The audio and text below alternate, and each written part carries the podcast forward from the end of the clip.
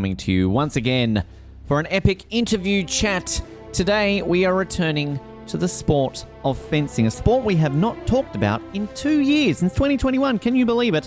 And we are speaking to Canadian Olympian Joseph Polossifakis, who competed at the 2016 Rio Olympics in the discipline of sabre, our first ever sabre fencer on the show. Alana Goldie and Max von Haster a couple years ago both foil athletes in the sport of fencing. So our first ever sabre athlete. And as you will hear straight away in this interview, I basically get to the nitty gritty of what the differences are between sabre, foil, and epee. I know we sort of discussed this back with Max and Alana a couple of years ago, but I had a brief description that you'll hear me get straight into here to clarify if my interpretation of the differences are correct. And good explanation that Joe gives us here. But Joe has a fantastic story all the way through to how he got to the Rio Olympics, discovering the sport at a high school that basically specializes in fencing, how a couple of sliding door moments nearly prevented him from ever getting into the sport and possibly changing his entire career path. The incredible circumstances he overcame to qualify for those Olympics in Rio, and how, as he describes it in this interview, 15 years for 15 minutes. Basically, all of his journey to get to the Olympics, and it was done with in 15 minutes. The cruelty of sport. And it's incredible to hear Joe's story here. And we also touch on a few other great things, including a very unique career path that he wanted to go into and still might go into. There's still hope moving forward potentially for Joe in one aspect in a post fencing career. So sit back, relax, and listen to our chat with Canadian Olympic fencer Joseph Polossifakis.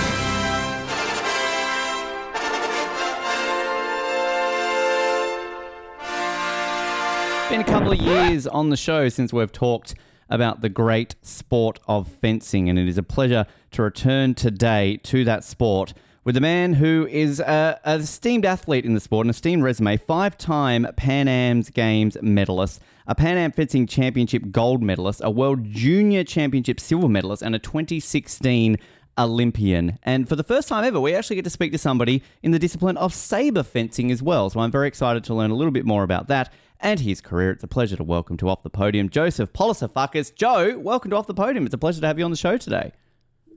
Thank you. Thanks for the intro and good uh, good job pronouncing my name on the first try. It's usually a little harder. I, I. I got to admit, I've practiced a little bit in the last 24 hours. So uh, I may have uh, spent the last like half an hour walking home, uh, pronouncing it, making sure it gets out there correctly. And I'm pretty proud that I got You it out it first go too. So uh, thank you. No, you did it well. You did it well. It's uh, it's, it's a tough one for the first time. I appreciate it. Now, we're just on the saber aspect of fencing, because we had Alana Goldie and Max von Haster on a, a couple years back to talk a little bit about foil fencing, but saber fencing different. Now, I, I've looked up the differences. Now, I just want to read this out. You tell me if this is accurate. According to Fencing Love, epee and foil are point weapons. That means you are stabbing your opponent and you poke them with a pointy end, whereas saber is a slashing weapon. So your goal is to make a touch with any part of the blade, not just the tip. Is that the most accurate way of describing the differences between saber, foil, and epee? Um, so that's the first step, and a, a very different, you know, you know, sport compared to the other two. Obviously, the, you could make a point with a side, and you could attack with a point. But yes, um, the, very that's the first differentiating factor between the other two weapons. It's always fascinating when I sort of learn about differences between that because I guess we're in a country here in Australia where fencing, let's be honest, really gets no attention at all. Uh, we, we obviously have athletes that do compete in the Olympics and, and World Championships, but it gets very little to no attention. So most Australians are very unfamiliar with it uh, when it comes to the sport. So I always love learning about those aspects because it is a sport that I love watching during the Olympics. I always love watching these sports that don't get attention. And even in Canada, when obviously we had Alana and Max on a couple of years ago, it is obviously similar. It's a sport that maybe doesn't get the attention as some other ones. So, on that note, I'd love to sort of hear just how you got involved in the sport, Joe, because uh, again, not a sport that maybe many Canadians sort of it's their first choice instead of maybe a, a hockey stick or some skis or something like that. Yeah, you're definitely right about that. So, same uh, issue we have here in Canada and probably in Australia. And uh, I was just very lucky and fortunate. I went to this um, sort of all boys uh, French school in Montreal, which happened to have um, a fencing program that was top class, one of the best in the country. And trying out for that team was actually, you know, like you're trying out for the hockey or basketball team, everyone wants to try and get there because you're 12 years old going into this school and you see a fencing demonstration and you know i've liked zorro and star wars in the past and you see the sport live and you see a bunch of uh, kids hitting each other over the head and getting applauded for it instead of being punished for it you're like what's the catch here? Like this is everything i've ever dreamed of as a kid. So everyone went to try out for it. Um, and i got you know i got quite lucky making the team because um, the first step for qualifying was actually it was there were so many people trying out that he had to eliminate some people and it was a two week trial. And uh, the first one was everyone has to run one mile. Uh, and whoever doesn't run a mile you don't even get to try out for the team. So it was an outside race and at the time i was you know a little bit not as uh, not as good at the long distances. I was much better at sprinting and um, but i'd never really run a mile and i don't think i would have made it. Uh, so i was very scared for that first tryout and I was thinking about it the whole day. And you know what happened was my math class ran a little bit late, like an extra 15 minutes after the the end of class. So I ran out there trying to make it. I was like, I'm gonna miss it. I'm gonna get cut anyway. Maybe he'll make me run it, you know, alone in front of everyone. It's gonna be embarrassing, but you know, I'll, I'll give it my best shot. And I got there. I saw kids crying on the floor who hadn't completed it, who were already cut and uh, the coach was coming in. He's like, everyone has to go and sign up for the second part. Whoever made it, we're going to start the first, you know, fencing training ever uh, for the, the two week trial. And he looked at me. He said, "You're cut. You missed the training. You're you're not going to make the team." And I said, "Listen, my math class ran late. Can I it now or later or something? I, I promise I'll, I'll confirm that that's what happened." So he said, okay, I'm going to have to confirm that with you for now. Just come inside. I'm going to make you run it the rest sometime this week and confirm that what you're saying is true. Uh, I'm glad he had a very bad memory uh, because he never made me run it for the, the, the remaining two weeks, uh, but saw that I had uh, good skill in fencing and some potential. Uh, so maybe he forgot on purpose, but uh, for me that was like a miracle. I, I, I believed it was truly a miracle, and when the final selection of 20 people was made, um, you know, we are about 60 of us that tried out, 20 made it. I told myself, this miracle, I can't take it for granted. So I'm going to make sure I, I, show that I deserve to be on this team. And I'm never going to quit this sport until everyone else, the other 19 people, quit before me. Wow. And that was always uh, something I had in my head over years. Whenever I had obstacles, injuries, you know, you're getting older and the parties are happening. And, you know, you're 17, 18, when a lot of times people stop. There was still some two, three other kids that were super talented in that group that kept going as well. And I told myself I really just can't uh, stop until I am the last one standing. And it took me around 13 years uh, to be the last one of that group uh, to, to, to be fencing. And uh, actually, what kept me going through a lot of uh, tough times and obstacles. So, very interesting way to stay motivated, but you know, it worked. what an incredible story. That's it's almost a real sliding doors moment because imagine if perhaps that teacher didn't say, oh, no, no, bad excuse. I'm not going to give you a second chance. I mean, who knows if you might have pursued it from there? Unreal, and you know, he was he he gave me that opportunity to get into this sport and was my coach for the next seven to eight years. Uh, and uh, you know, I owe him a lot. So, uh, you know, sometimes the people are put in your path at certain times in your life uh, that uh, sort of change the course of your life and the trajectory of your life, and I think that was one of them.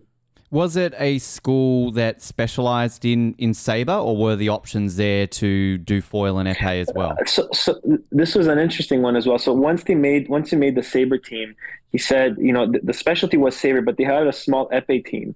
And the coach at one point said, "Listen, uh, I'm going to need uh, two people to convert to Epee." And we didn't know what that meant at that time. We just thought that, um, oh, just we'll try something else for a week. But whoever actually switched never came back to Saber. And he said, "We're looking for a left-handed Epis, and I'm left-handed at Saber."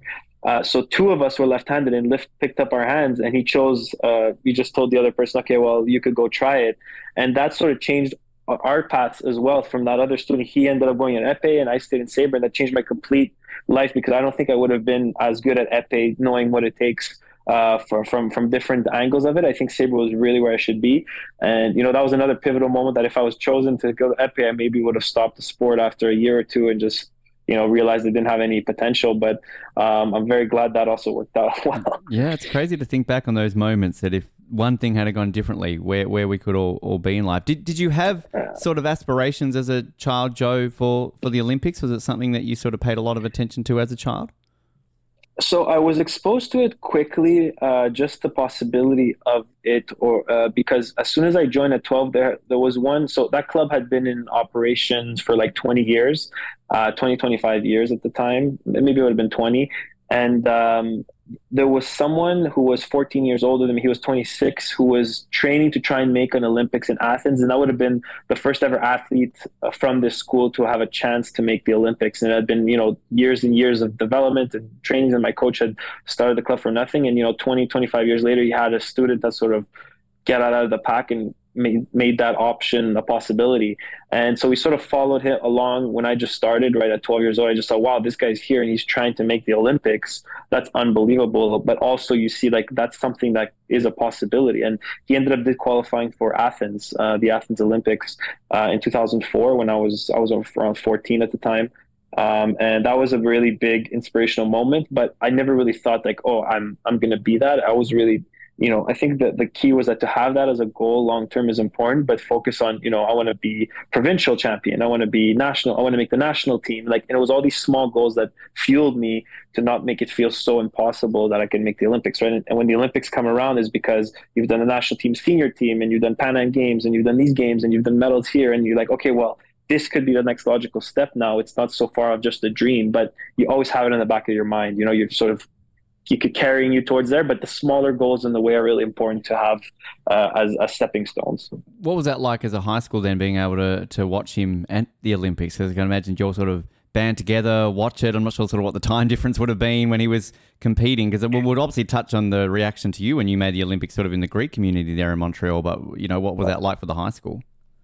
Yeah, it was it was unreal. I mean, nobody had ever been there from from the, the, the, team, and because it was in Athens, you know, I had actually been myself in Greece before the Olympics, and that's when Greece won the Euro 2004, ah, yes. and that was a huge pandemonium. Everyone was so excited for the Olympics, and you know, I have a Greek background on both sides of my parents, so had a very big attachment to to Greece at the time when I was there, and all the all the you know all the stuff going on was uh, was unbelievable. So the energy was crazy, uh, and I loved uh, I loved that you know someone from our school was representing us at the time in, in Greece, uh, which was funny and sort of a, a, moment like oh wow like I would I would really love to be there one day. you know, there are great games too. Very uh, very memorable Olympics there there in Athens. Obviously, going to touch on your yeah. Olympic experience and sort of the, the incredible uh, odds that you overcome for that very shortly, but just before we get to that, you mentioned making the national team. You did that in 2009, and sort of in that period from there, uh, as I mentioned in the intro, part of a team that won the Junior World Championships in 2010, then the Pan Am Games in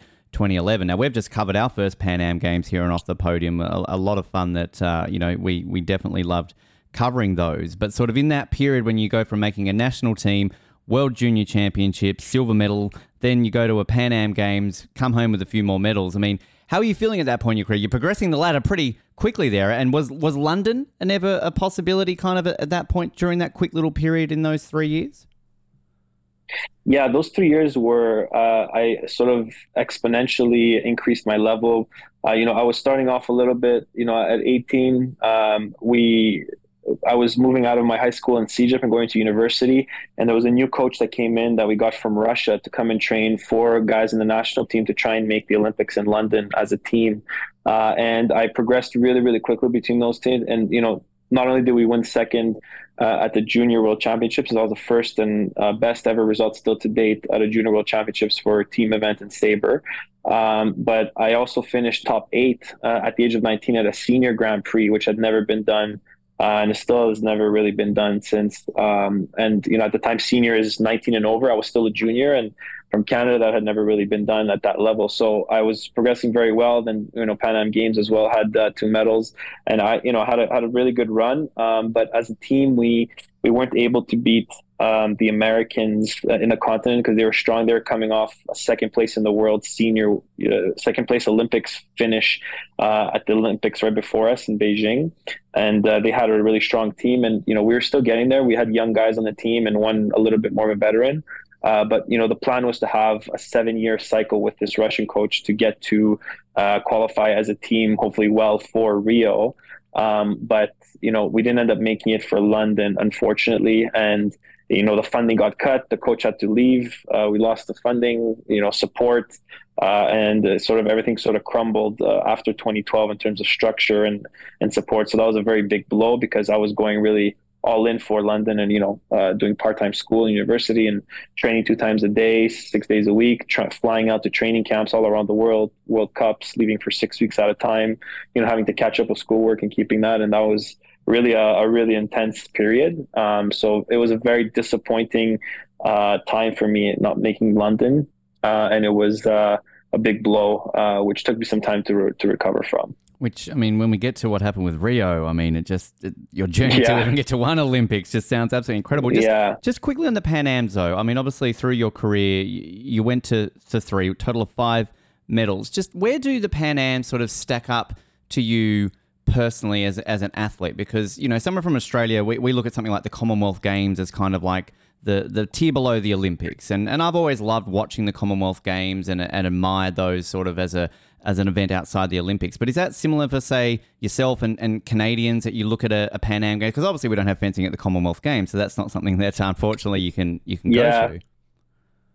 yeah, it's definitely the highest level that we could get to before going to the Olympics, and um, you know, it's uh, it's an incredible, incredible environment that really mimics the Olympics of having people from all sorts of different countries at the senior level, and having the, you know, the crowd and the way the competition is is formatted. Um, you know, just the the the the, the you know the atmosphere is very similar obviously it's less it's a little smaller but there's still thousands of athletes from all the americas and you know beating the usa is always very important uh, because we want to you know have that um, you know that confidence to to go into the the qualification periods and, and, and such to to have that confidence so uh, every time you get on a podium at the Pan Am Games, it's something very special. And the one in 2015 was particularly special because it was in Canada, in Toronto, uh, and and at that time, uh, you know, and maybe we'll get into it, but I'd come off a very terrible year.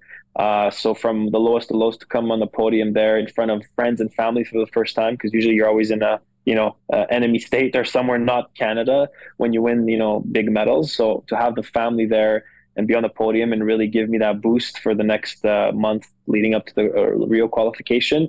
It's still one of the best memories of my life. And, you know, Toronto 2015 felt like an Olympics at home. There was so much uh, resources put into it and, and attention to the, you know, to all the athletes and the gear we received and the, you know, the uh, just the hospitality from people in the streets from in Canada and Toronto. And uh, still one of the, my best memories uh, to date of my fencing career was the Pan Am Games 2015.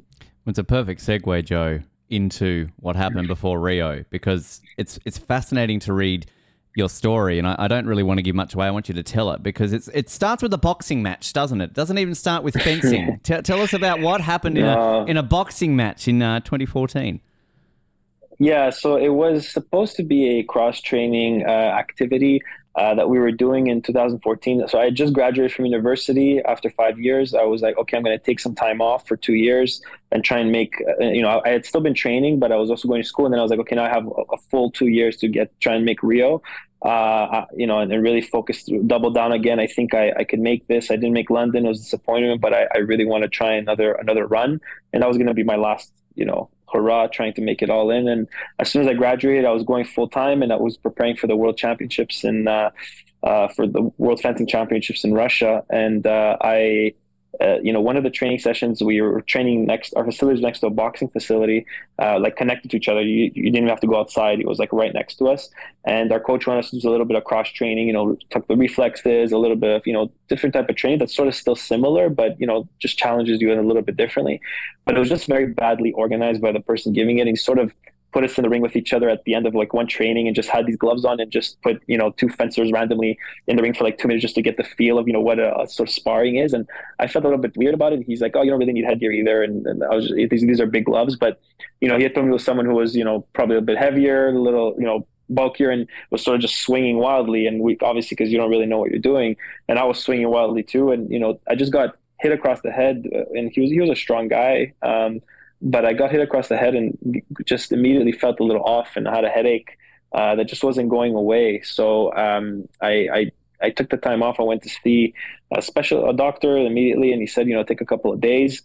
But what ended up happening was that this saga turned into uh, eight months of inactivity. Wow. Um, so instead, you know, I missed the World Championships. I lost my funding because to get any funding in Canada, you have to be top 32 in the world. So I, by not going to the World Championships, I didn't wasn't able to get any points. Uh, and instead of being able to, you know, train every day and travel the world and compete and try and make the, you know, the qualifications, uh, I was seeing specialists three times a week. Uh, I was in bed most of the time. I, you know, I couldn't I couldn't work out. I couldn't watch TV. I couldn't really drive. Um, you know, it was kind of like the still the worst period of my life by far, uh, where it's it's a tough one to get over because people don't really see what's wrong with you, but you feel completely different. And I couldn't be in a room with more than like four people. The noise would bother me. So you know, really, I couldn't do much except wallow in my bed and think about wow what what's going on and you know after a certain point you don't even you know you forget about even about fencing and the olympics you're just like i want to go back to being a normal human and being able to do my normal activities of like going out to a restaurant with friends or going to do a basic workout or Yeah. you know being able to watch tv or my, so what- look at my phone for more than like five minutes without getting a headache and you know th- those were really the tough moments that uh, really challenged me and the, the difficulty is it's an injury where nobody can really tell you a timeline of you know where you're coming out of it so i was seeing a kinesiologist uh, an eye vestibular uh, type of specialist was helping me then a special concussion doctor and you know, I was trying to get, you know, all the the elements that I could to try and get there faster.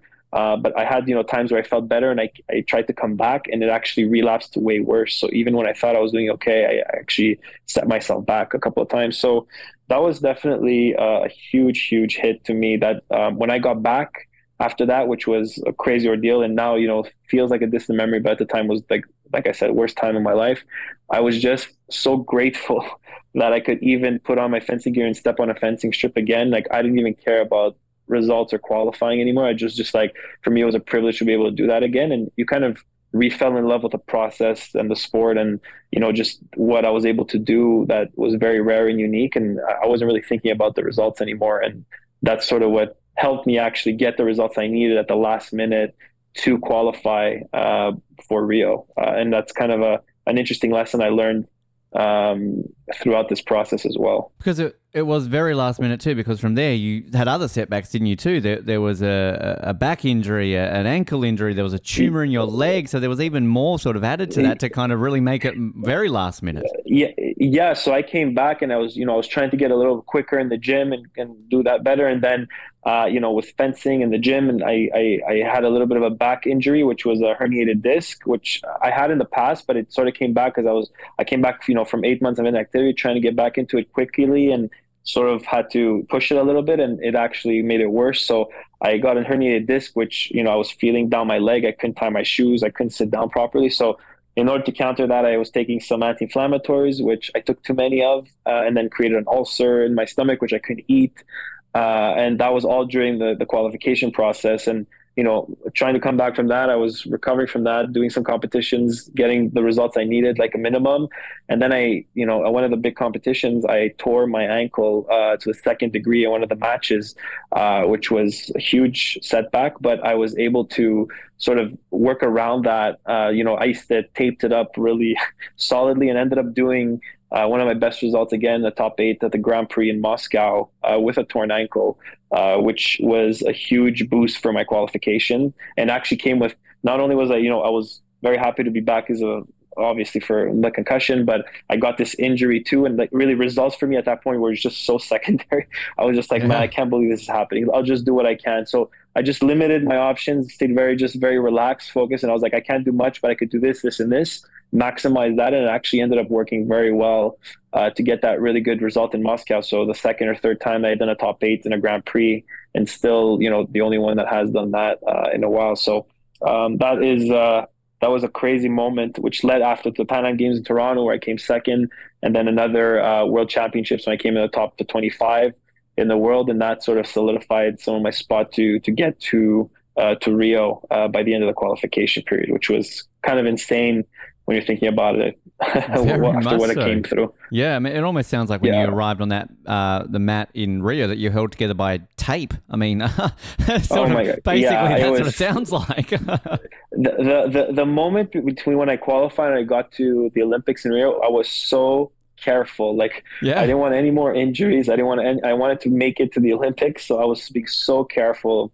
everything I was doing. I was so like tentative. I don't want any other injuries. I need to make it to that to the Olympics, you know, and and make it in one piece. Uh, so that was that was such a stressful time leading up to the games. I was just like, okay, you qualified. This was incredible, but like you got to make it there to the games now, right? And you don't want any more of these setbacks. And you know, there's a lot of competitions that happen between the qualification and the games, so you have to be very careful. Did you have a moment then when you were at Rio, be it just before your bout, opening ceremony, village moment, where it, it kind of just hit you that everything that you overcame and that, that you done it, that you were there, you were an Olympian? Yeah, it's it's really the opening ceremonies. That was uh, uh, like that was that hit me uh, so hard to know my family was in the in the in the crowd too, and to know that you know they knew everything I went through and they were in the crowd. And when I walked out with other Olympians from Canada, um, who you know what, when you get to the Olympics, uh, you hear stories like this are like almost a dime a dozen of uh, athletes who overcame near death experiences, broken this, broken that, and you realize that making it the games is you know those who just keep going and keep going uh, despite anything that make, would make someone just like be like, why am I doing this, right? And uh, you you see so many people crying at opening ceremonies uh, because of the struggle it took to get there. You know, nobody nobody gets there super easily and just like, oh, this is great. You know, it's like they get there and they know what it takes to get there, and everyone is sort of humbled uh, and just proud to be there. Um, and I think that's what you know makes you know Olympians uh, very you know approachable in a way because you know sport does humble you no matter what how good you are. You're gonna have moments where it's gonna break you down and you know test what you're made of, and you can't really avoid it because it's win, lose, injury, no injury. Like you know, you made it or you didn't there's no circumventing that in sport and you know when when you're able to get yourself back up and go back you you really keeps your ego in check and you're like i have to put in the work i have to do this i have to do that and n- nobody takes anything for granted so i think it's it's everyone there is uh, just so so grateful to be there uh, so that moment really hit me that opening ceremonies i'll never forget that Love hearing that. And that's why we love hearing the stories here on the show because it, it is always about that journey, isn't it? You know, we can talk here about the, Yeah. the gold medalists, the, the, the great stories and everything, but sometimes just qualifying and being there is, is, a, is a gold medal in itself, which, I mean, the event itself, uh, I mean, it's that, all that build up, all that, everything you've overcome. And then the cruelty of sport sometimes, of course, is that all of that can be over in 15 minutes, which uh, un- unfortunately for you, Joe, it was. I mean, sort of, it's been seven years since Rio, but I mean, how do you sort of reflect on that bout and kind of uh, that that one match? Because again, it's it's fascinating, kind of unpack everything you just talked about for a 15 minute moment that kind of then it's done with. Which again, as I said, cruelty of sport sometimes. Yeah, you know, the nature of the fencing competition in Rio or at the, any Olympics is very brutal. It's, you know, there's, you know, usually at a World Cup, we're around 220 with, you know, round robins and eliminations. And, you know, this Olympics is, you know, there's the top, like, let's say 30 in the world that show up. And then it becomes like a Mortal Kombat, you know, number one against 32 against 29. At the time, I was, I think I was around 26 in the world and I was against number six in the world. And if you don't beat him, you lose. If you beat him, you keep going. So, uh, you know, there was a little bit of, I think some, you know, for me, some questionable calls, but you know, it doesn't matter. Uh, it you still lose, uh, and I it's something I learned from my first run at uh, the games where, you know, the results at the end of the day, you know, you can't base your whole experience on, you know, did I win or lose that match. It, it, it, that's what determines my success or not. It's it's everything you learned on the way to get to that position that you keep with you regardless if you win or lose right? And you know a lot of the people talk about the journey and the process more than the goal and i 100% agree because if you're just there to get that result and you don't get it and that's what you base your whole self-worth on you're you sort of leave behind everything you're actually supposed to get from sport which is all the learnings of perseverance hard work passion determination uh, you know self-respect integrity and, and all those things that you have to cultivate over so many years to get to that level that keeps that is really what makes you the person you are, and not really if you win or lose on that day, right? And um, it's uh, it's something that took some time uh, to assess, but uh, definitely became much more um, much more easy to digest a loss like that uh, later on when when you think of it. In the moment, it's terrible. I had I went through all the emotions. Uh, you know, you're thinking, I can't believe 15 years for 15 minutes. I used to tell myself, I was like, that's crazy. But you know, in those 15 years, you've developed friendships with people around the world. You've you know, like I said, overcome every sorts of obstacle. You've traveled the world. You've met people from all sorts of cultures. You've trained uh, with the best in the world. You have coaches and people around you have supported you, your family, and you know those moments you'll never you'll never you know be able to lose those. You can't replace those, and that's what makes you who you are at the end of it. It's not th- that actual result or the medals. So uh, that's something. It takes some time and perspective to get to that, though. And, and two things that two things I take away from it too. You say you go in as a 26th in the world, you finish 23rd at the Olympics, so technically you you improved your rankings there, and also. Yeah. The guy who beat Yeah. you then in the next round gets beaten by the eventual gold medalist. So it took Yeah. the best in the world to beat the guy who beat you. So technically, you're on that path to exactly that. So there was a it was a tough it was a tough path in Rio. I mean, there's there's no there's no easy path at the Olympics for fencing, especially. It's just the best of the best. And uh, yeah, he was number six or seven in the world, which uh, he's no pushover. Uh, but yeah, then he fenced the number one in the world, and you know that that guy was uh, was on fire. And that guy who actually won is has won three consecutive Olympics, Finn Staber, which is uh, the record un- record unheard of. He's probably one of the best of all time in the sport. Uh, uh, the goat, as they call him, he's from Hungary. So it was. a- Can it you was a say his name for me? I sure. wanted. I was going to try and pronounce it, but I I, I, I peaked with saying your last name. So is it Áron? Si- uh, how do I say that? Áron Szilágyi. There you go. All right. Thank you. Yeah. I, I was going to try Yeah. and say it, but I knew I'd already peaked at my pronunciation Exactly. for this episode. But uh, yeah. Yeah. I mean, and, and it's, it must be to, I mean, for any athlete who is going up against somebody who is considered the GOAT, like, I mean, you're in that same air, you're in that same competitive space. I mean, what is it like to be around someone like that, that, as you say, in the history books will go down as maybe the best fencer of all time? Yeah, it, I mean, I, I trained with him uh, in Hungary uh, at their club, and you know, he's actually my age, which so we sort of grew up in the same ranks at the junior level, uh, and uh, you know, I, fenced him maybe once in competition, but usually a lot in practice uh, and in training camps. And yeah, he's he's a special special guy, uh, and you, you look at things that he could do, and you're like, wow, this is you know, you see that level. Um, but he's also a good person, so he's very very a very good representative of the sport. Uh, but th- those are the people that you look at and you try to get better, right? That that's what you're supposed to take away from that is, you know, there's things he can do that others can't find, but there's also things that he does that everyone could, you know, could do, and he does. He just works hard at it and harder. And so when you have the talent plus the work ethic, um, you could get very far. And everybody at the level that goes to the Olympics has that talent. Uh, there's different, you know, there are different levels, different, you know, they start earlier, whatever, but everyone has that talent and that hard work. So there's there's a lot of elements that go into play, but um, it was always inspiring to see people like that um, because it makes you want to get better. So I think that's that's how you should take it uh, instead of being like, oh man, he's so good, I'll never be his level, right? Yeah, I definitely understand. Now, Joe, uh, just a couple more before we, we close it out. Um, just in terms of Tokyo, uh, can you sort of briefly explain what, what I did read that you were planning, sort of going, sort of what happened in in that in that lead up, and and where are you at now? Are you is the sword hung up? I mean, is Paris an option? I mean, kind of where are we at right now in your career? Yeah, so I uh, I I took a break after Rio for a couple of years. Uh, I started to work a little bit, uh, and uh, I I had an itch to make a return, but I did not make uh, you know a return fully of just competing. I was also I had a role, I had a job while trying to compete and try to make a flexible arrangement and a schedule.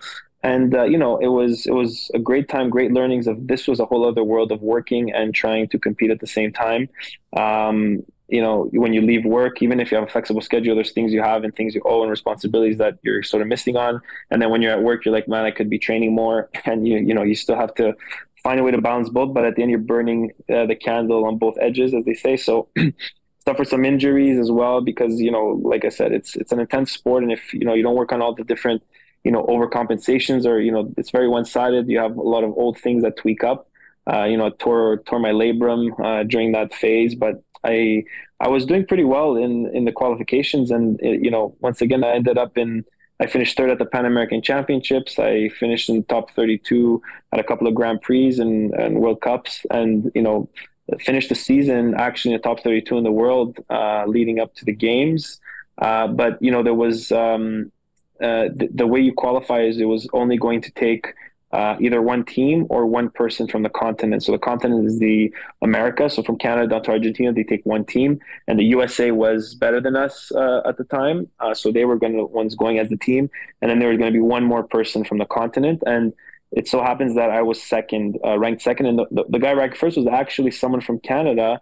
um, who did a good result at the World Championships. Uh, he was a teammate of mine, and the World Championships counts for three times the points, which gave him so many points ahead.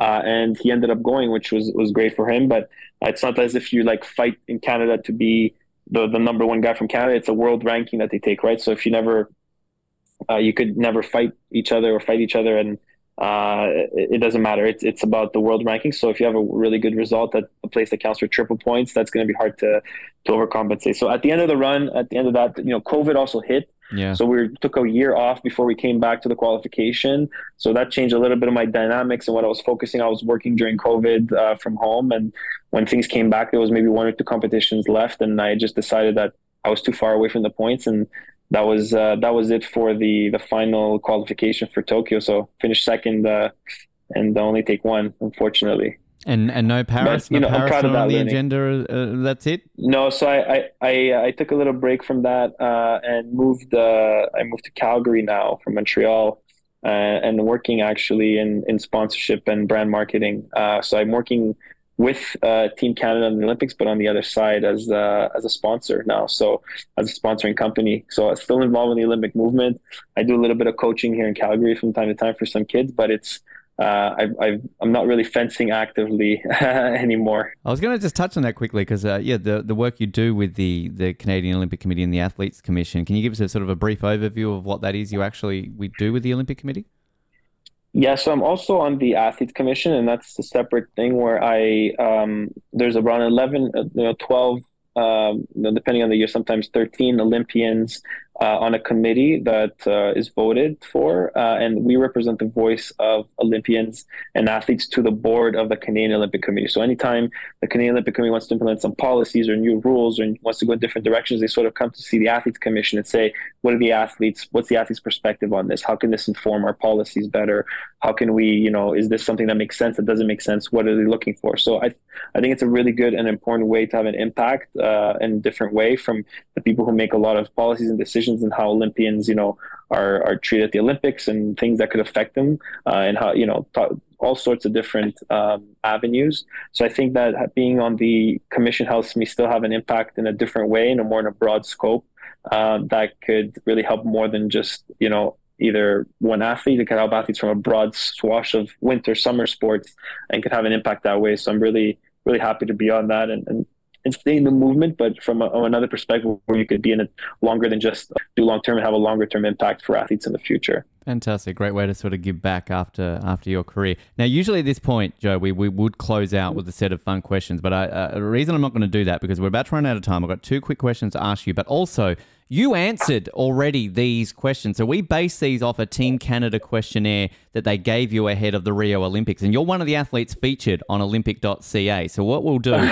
we'll we'll link we'll link people from this episode to see what you Perfect. answered back in 2016, uh, including oh, no, drawings including drawings, oh, Joe. So uh, oh, I'll, I'll put oh, that God. up. But okay. the, the, the two ones I just want to quickly close out on. You delved into the world of podcasting for a little bit. You hosted a podcast called the Olympians yes. Podium for for a while. Um, tell us about that. How did you find it? And is it going to come back? Uh, I mean, I, see it's sort of been dormant for a couple of years, but uh, obviously it seemed yeah. like you enjoyed it.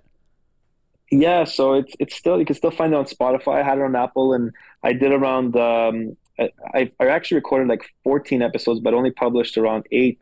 Uh, so what happened was that I, at the time I started doing it, I wanted to after the Olympics. I I thought you know I had so many great Olympian stories, and you know when you're talking between Olympians, it's just a very different dynamic, and you know it's not like a typical reporter. So I sat down with different Olympians uh, from Canada and even abroad, from a German Olympian, a good friend of mine, and eventually that was the goal I wanted to do was talk to Olympians from all over the world. Um, and talk about you know different experiences and it was called the olympians podium i did it for a year the, the, the difficulty for me was uh, just the timing the time it took to be a one-man show and you must know what it takes the editing so, yes. and uh, the timing and you know i had i was started into work environment and then i was going to go back into fencing and working and it was so hard to just I, you know to try and keep that same quality up and I said I would put it on pause and then start it again another time because I, I definitely like podcasting and I think it's uh, something I like to do. So like hats off to you for all the work you've been doing and, and being consistent at it because it's it's very hard. It takes a lot of time and it's a lot of people think it's just you get on the mic and, and chat, but there's a lot behind the scenes, right? And I Very definitely know so. what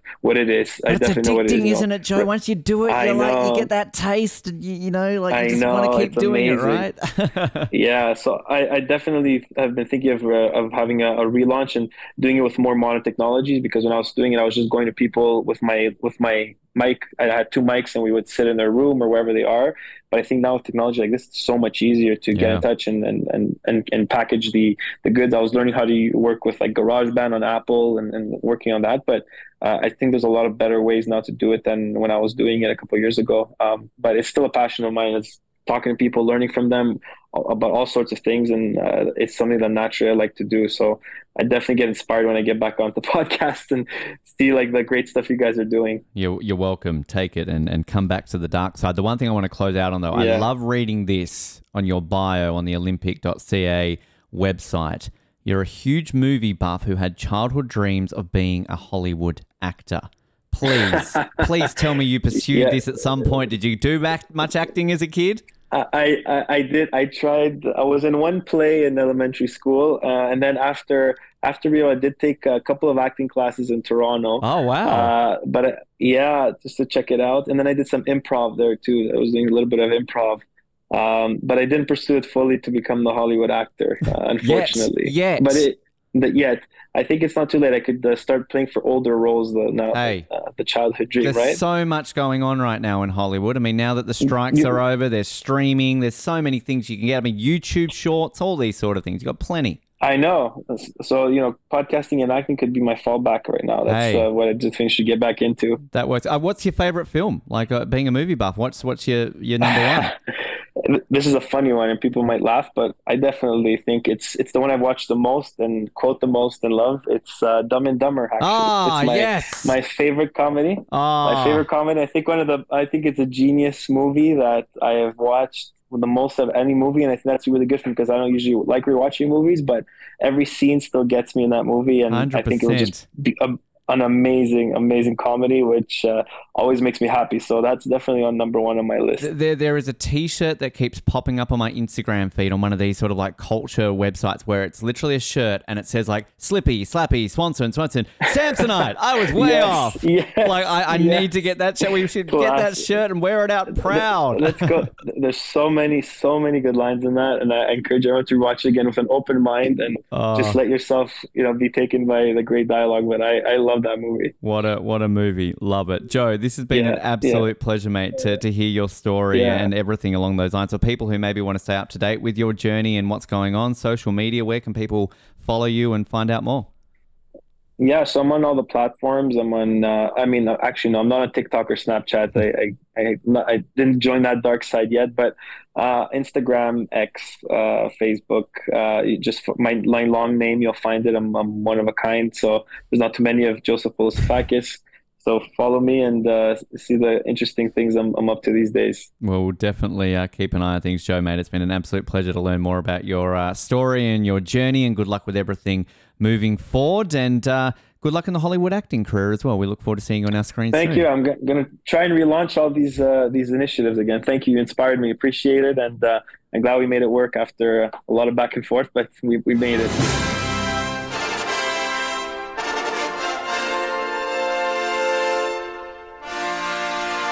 And a massive, massive thanks to Joe for his time. As always, if you want to see the video version of that interview, it is now available on our YouTube channel as well. And it's just an incredible story of overcoming so many things to get there. To to getting a concussion in a sport which isn't even your sport. It's sort of a training exercise, right through to discovering a whole bunch of other injuries, and then it's all done with in 15 minutes. Can you believe that? Just uh, amazing. But great to hear from Joe there and just what it took to overcome all of that and then how he sort of reacts to everything after all these years and the great work that he still continues to do with the Olympic movement and everything moving forward. And definitely look forward to seeing him on our screens. Hollywood, here we come for Joe. So uh, I definitely think that is in the cards for him in the future. So once again, a big thanks to Joe for his time on Off the Podium today. We've only got a couple more weeks left of 2023. Next week, join us. We will be continuing on our opening ceremony review series. Both Colin and Jared will be back on the show with me. We're going back to 1984, Sarajevo, the Winter Olympics. We are going to be watching that opening ceremony and giving our take on it. I'll be honest, this is an opening ceremony I have never seen. I have never seen any of this opening ceremony in my life, so I am very much looking forward to seeing how this one goes down. And we're fans of the mascot, so that's a positive. So hopefully we can get a mascot appearance at that opening ceremony, but we will see how we go. Speaking of mascots, of course, uh, by now you would have seen our great mascot Cherry has been released. Get on board the Cherry train. We're so glad that we've, uh, after all months of teasing, finally got little Cherry out there for the world. And we've got some plans with Cherry. So obviously, right now we've just released a photo. Uh, Jared, Colin, and myself got a couple of plushies made up for ourselves. But moving forward, we're hoping to maybe do some Cherry pins or some other Cherry plush toys. So if you like what you saw with Cherry and you want to get on board the Cherry train, let us know. And as I said, perhaps we will uh, we will put something out there for you to uh, own a piece of cherry, maybe to put out there and adorn your rooms and everything along those lines. But after our Sarajevo opening ceremony review, a couple more interviews to close the year. We've got a winter athlete coming your way, uh, an athlete who has just achieved a very good result in the world of slalom skiing for Australia. And I'm very excited to bring a chat with her to the fray. And you remember a couple of weeks ago we spoke to Stacey Hymer about Taekwondo. Well, we've got another Taekwondo athlete to come on the show, somebody who is a real chance of a medal next year in Paris to break Australia's drought, 24 year drought that you would have heard us talk about with Stacey a couple of weeks ago in the sport of Taekwondo. So you will hear that in the coming weeks. And then as we enter 2024, as I keep teasing, big, big, big, big year, 2024. It's an Olympic year, so it's going to be massive. We've got plenty to come your way in the lead up to Paris, of course, in July. But before we even get to Paris, the one thing that we need to talk about are the Youth Olympics. Gangwon in Korea is hosting the Winter Youth Olympics, and they're in January. They're in the middle of January. They run through to the middle of February, and we will be covering our first ever Youth Olympics. We'll be doing that weekly, just like we did with the Pan Am Games. So I'm very excited that we are doing our first ever Youth Olympics on this show. So stay tuned for that. We've got some great stuff to cover for the Youth Olympics, and that will be coming your way in just about a month's time, believe it or not. So uh, crazy to think that's where we are at. Do all the usual things like subscribe, all the podcast platforms, wherever you do listen. As I said, YouTube as well, we're available on there. We're on Facebook, we're on Twitter, we're on Instagram, we're on TikTok, we're on all those channels. And we've got some very big things coming your way in 2024. I keep teasing this, but we're expanding, we're, we're doing some new things, and we think you're going to like it. So stay tuned as we keep pushing forward to a very big year for not only off the podium, but the Olympics. That's why you're here. You love off the podium because you like the Olympics. So you know 2024 is going to be a massive, massive, massive year. So get pumped and excited for the Olympic Games and everything that is coming your way in 2024. Big thanks again to Joe. And by all means, we will tag his My Name Is article from Team Canada. We usually obviously like to kind of go over those when we've got somebody on the show who's done that before, but uh, unfortunately ran out of time there. But uh, I can just give you a bit of a teaser here, actually, just before I go. Uh, so his favorite Olympic moment, uh, Usain Bolt winning in 2008. He would choose Toronto as an Olympic host city. He loves watching UFC.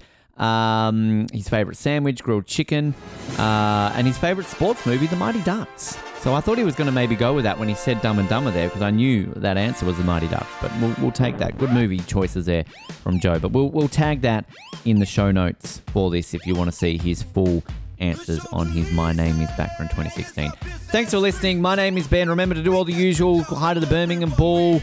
Hi to Jason Momoa. Uh, you took the words right out of my mouth. Put a sock in the mountain. And remember to, as always, go left.